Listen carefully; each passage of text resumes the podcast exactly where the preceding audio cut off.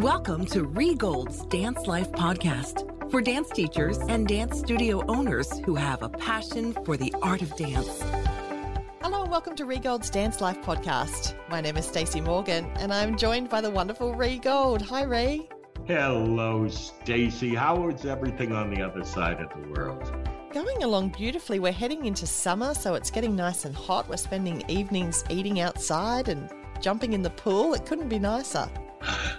I might be sorry I asked that question because we're headed into the opposite time of the year, my friend. I know. This is the perfect time to come and travel and see me. And I think by this time next year, you probably will be able to. So we'll have to put that on the agenda, hey? Let's do it. Today's episode is brought to you by IDEA, the International Dance Entrepreneurs Association. If you want to be surrounded by other like-minded dance studio owners and get access to some incredible worksheets and curriculum and just people who know what you do and understand what you do, people who get you, then you can join IDEA by going to ideadance.org. Awesome, Miss Stacey. We'd love to have all of our listeners check out IDEA. Very proud of the organization, and through this pandemic, we have survived and are thriving now. Absolutely. Now, Rhee, a very somber episode of the podcast today because, of course, last month we lost the gorgeous Georgia, Miss Georgia, your Miss Georgia. And I have to start by saying I'm so sorry for your loss. Miss Georgia was such an incredible inspiration for so many people. I remember the days after she passed, my total Facebook feed was just flooded with images of Georgia on stage, with videos of her performing, even at aged 100, just on stage living her very best life. I'm so sorry for your loss. Tell us what Miss Georgia meant to you and how this has kind of been for you. I'm sure it's been a really tough time. Thank you for all of those words. I appreciate them. It is a really tough time. Miss Georgia was a light in our field, and anybody who came into contact with her, you could feel this joy for life, which is the reason that I believe she lived to be 102. Mm-hmm.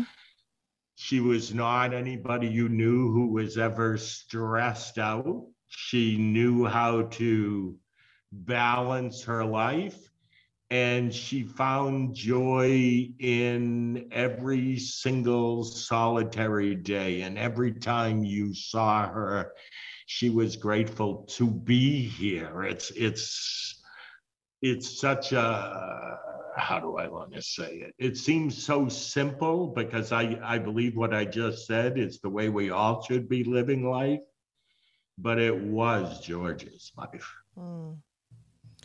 I know. I only got to see her perform on stage a few times, and, she was teaching up until... How old was she when she stopped teaching, Rhee? Was she 96 or 99 or something like that? She hit the 100 years because I remember making a comment. We were having a talk here at the retreat center that she was talking about teaching her 4-year-olds, and she was 100. Wow. And I said, I made a comment that night that there was a 96-year age difference between that teacher and those students. And what that, just conceiving that. Yeah. And also, what do the parents of these kids think that their children are taking from 100-year-old woman who is up there moving and dancing and singing and, teaching a preschool class with all the energy she would have taught when she was 20. Mm. Unbelievable. So many of us who own our dance studios or teach in dance studios wouldn't even go close to having that amount of years, that's 2 or 3 times the age difference we'd have between our students. And it's a remarkable thing, but that is who Georgia was. So she was born in 1919 for the Americans and Australians who would be listening. the president of the United States at the time, I knew this, but it went out of my head as soon as I started to say it. But first of all, 1919 is when women got the right to vote. A postage stamp was 2 cents. Woodrow Wilson was the president. From those early days, her mother, she had 2 sisters. Her mother wanted them to be in show business. I mean, they were dancing, they were singing, and they were the Dean sisters. Oh, wow. And she described it as, who were the 3 singers who sang Boogie Woogie Bugle Boy? The sisters. Yep. Oh, wow. Oh, it's just gone out of my head too. Somebody listening to this, probably everyone listening to this will, was it Andrew? Yeah, the Andrews Sisters, that's it. Okay, that her act was very much like the Andrews Sisters. And they could do comedy, they could sing, they could MC, they tap dance, ballet dancers. That's where Georgia's roots were from. Mm. So therefore, as she got older, now listen, she had a studio when she passed, but she probably had 2 or 3 on the way to that studio, meaning she'd close, maybe think she was moving on to something else. And then open another studio, you know, it was a part of her life, but also performing was a part of her life. And she performed what sounds like from a very early age as part of the Dean Sisters, all the way up to the stage at Rhee Gold's Dance Life Conference. And she used to say, whether it was the conference or here at the Dance Life Retreat Center, she would always say, "Ooh, Rhee, I love standing ovations." You know, like for her, the audience, the applause. And what's so funny is she fed off of them, but all of them, like you said, on social media, everybody that she touched went home with a piece of her. Oh, absolutely. You know, people would say, how did you go through life without having stress? And she'd say, you know what? I'm strong. I avoid it. And I go on cruises. There we go. The recipe for life. For her, that was a definitive answer. Okay. Mm-hmm. That is where she goes to avoid stress and to be renewed and refreshed to go back to the life that she's chosen for herself. And let me tell you, another thing about Georgia, which always got a lot of laughs in our talks, was she's a woman who was married 3 times and all 3 of those husbands passed. So Georgia was always, and each time that she talked about each husband and take us through the journey, you knew that she loved each one of them equally. It was so interesting. 2 husbands she was with for 27 years, and I think the last one for 9. Wow. And so she always evolved and adjusted. Like this, her second husband built her the studio that I was going to say she's in now, but that her school is still in. And it was probably when she was in her 60s, closer to 70, and she started over again and built a huge business and did a nutcracker every year. Her nutcracker will still be happening this year. Yeah, it's like nonstop. Another thing that I'll always remember about her is that she said, first of all, she said she'd go for 104.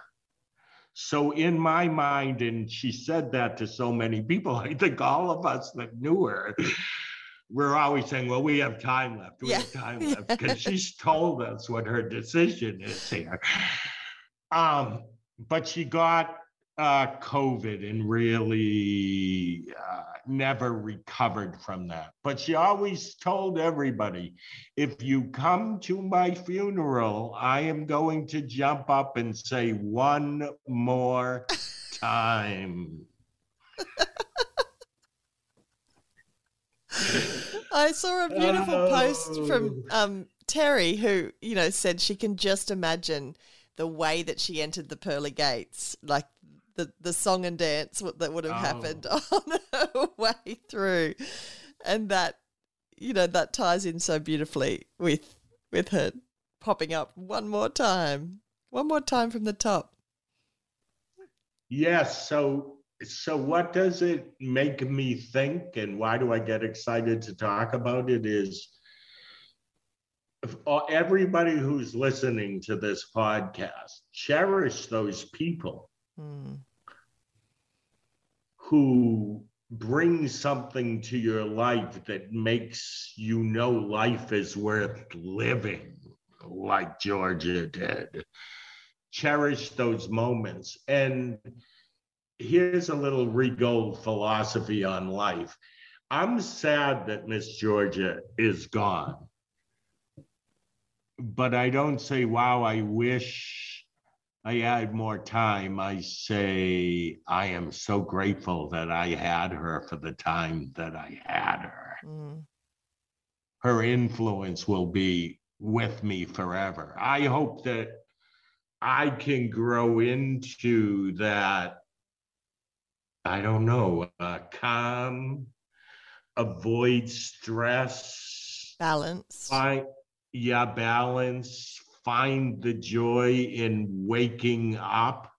You know, she used to say she woke up in the morning and she'd look around and go, okay, I'm alive. And then she'd start moving her right leg, flexing her right foot. She goes, okay, that's working.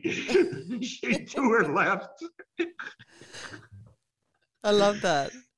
So she wake up each day, you know, just like, here I am, my body is functioning, and, you know, grateful. And for so many of us, that story about starting over and starting afresh and building a whole new business in your 70s, it's such an inspiration, because you know, for so many of us, we feel like we're running out of time already. But she managed to live one life after the next life after the next life and continue evolving. And she would have had to continue learning the differences in a dance studio, in the way that it runs, in the clientele, in the whole thing, from, you know, 50 years ago to now, even from 10 years ago until now, is huge. So she would have had to be continually learning, continually updating, continually trying new things. Like, that's such a brave life that she's lived. And what's funny is, I don't know that she would have ever thought that she was brave at 70. She didn't know anything else. People may have looked at her that way, but she was not the kind of person who'd say, well, I'm older now, I'm not going to launch a business. I probably only have a few years left, like some of us would do at the age of 70. I'm going for it. And listen, she was an innovator. When she opened this studio, this last studio, I remember going in for the first time, and she beautiful hardwood floors. It was brand new. And her husband really built her a gorgeous space.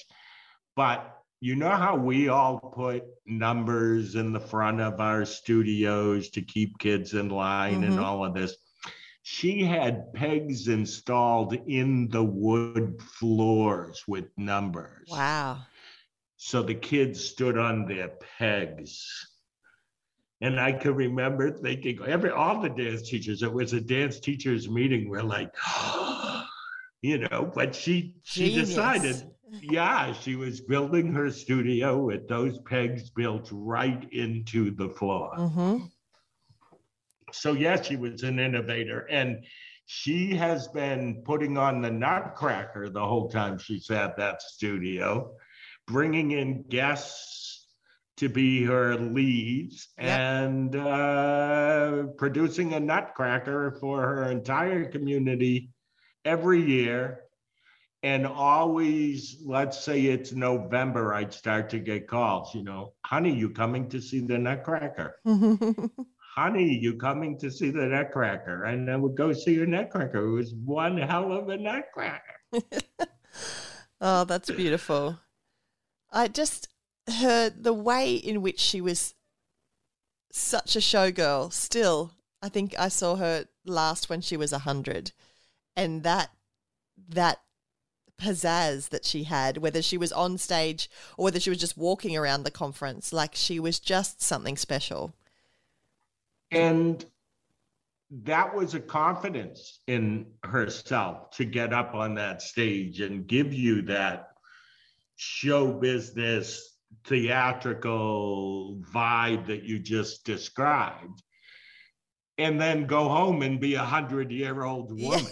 Do you know what I mean? Yeah. Like, because I've seen her as that 100-year-old woman in her kitchen, and I've seen her on stage. And that was two different people. Mm.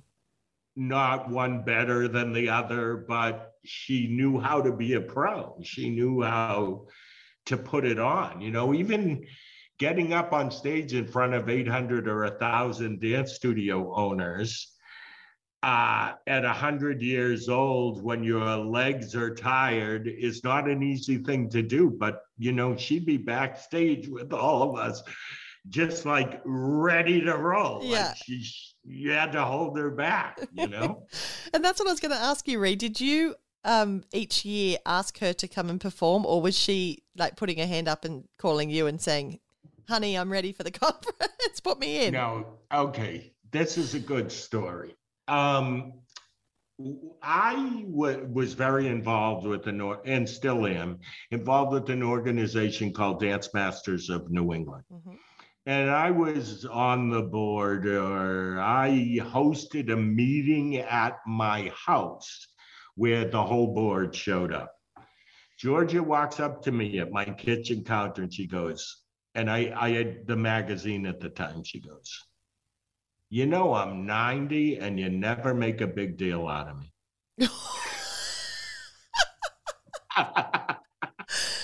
You take me for granted, she said. And then you didn't from that moment onwards. No, but wait, you have to understand this, and other people will get this. I didn't even think that she was 90. She was always there, is the best way for me to say it. Mm. Like, Georgia was a staple. Yeah. Georgia was somebody you talked to, any dance teacher gathering there was. She'd been president of the two organizations here. One of them, she was president twice.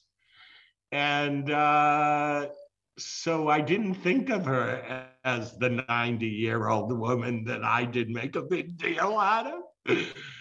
But that following year, I gave her a Lifetime Achievement Award, asked her to sing. Mm-hmm.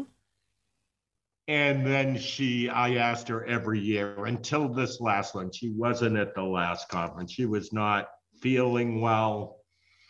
And I was tempted to call her, but I didn't want her to be disappointed that she couldn't do it. Yeah. So I just was quiet through the last conference, but every single one of them since then. And she got that standing O every time. Every time. And, you know, they take her through the hallways in her wheelchair, and everybody stopped and wanted to take a picture with her and just wanted to talk to her. She was like the star of the conference. Mm-hmm. Once Georgia arrived, there were crowds around her, and that fed her. That was like my contribution to saying, your value, you're so important. So keep going, my friend, because you're inspiring all of us. Yep. Well, she definitely inspired me here on, you know, the other side of the world, on days where I get out of bed and I think, I can't go to the studio again, I can't deal with those dance parents again, I think of Miss Georgia and I think, she did it for a whole lot longer than me. I can suck it up and get to work.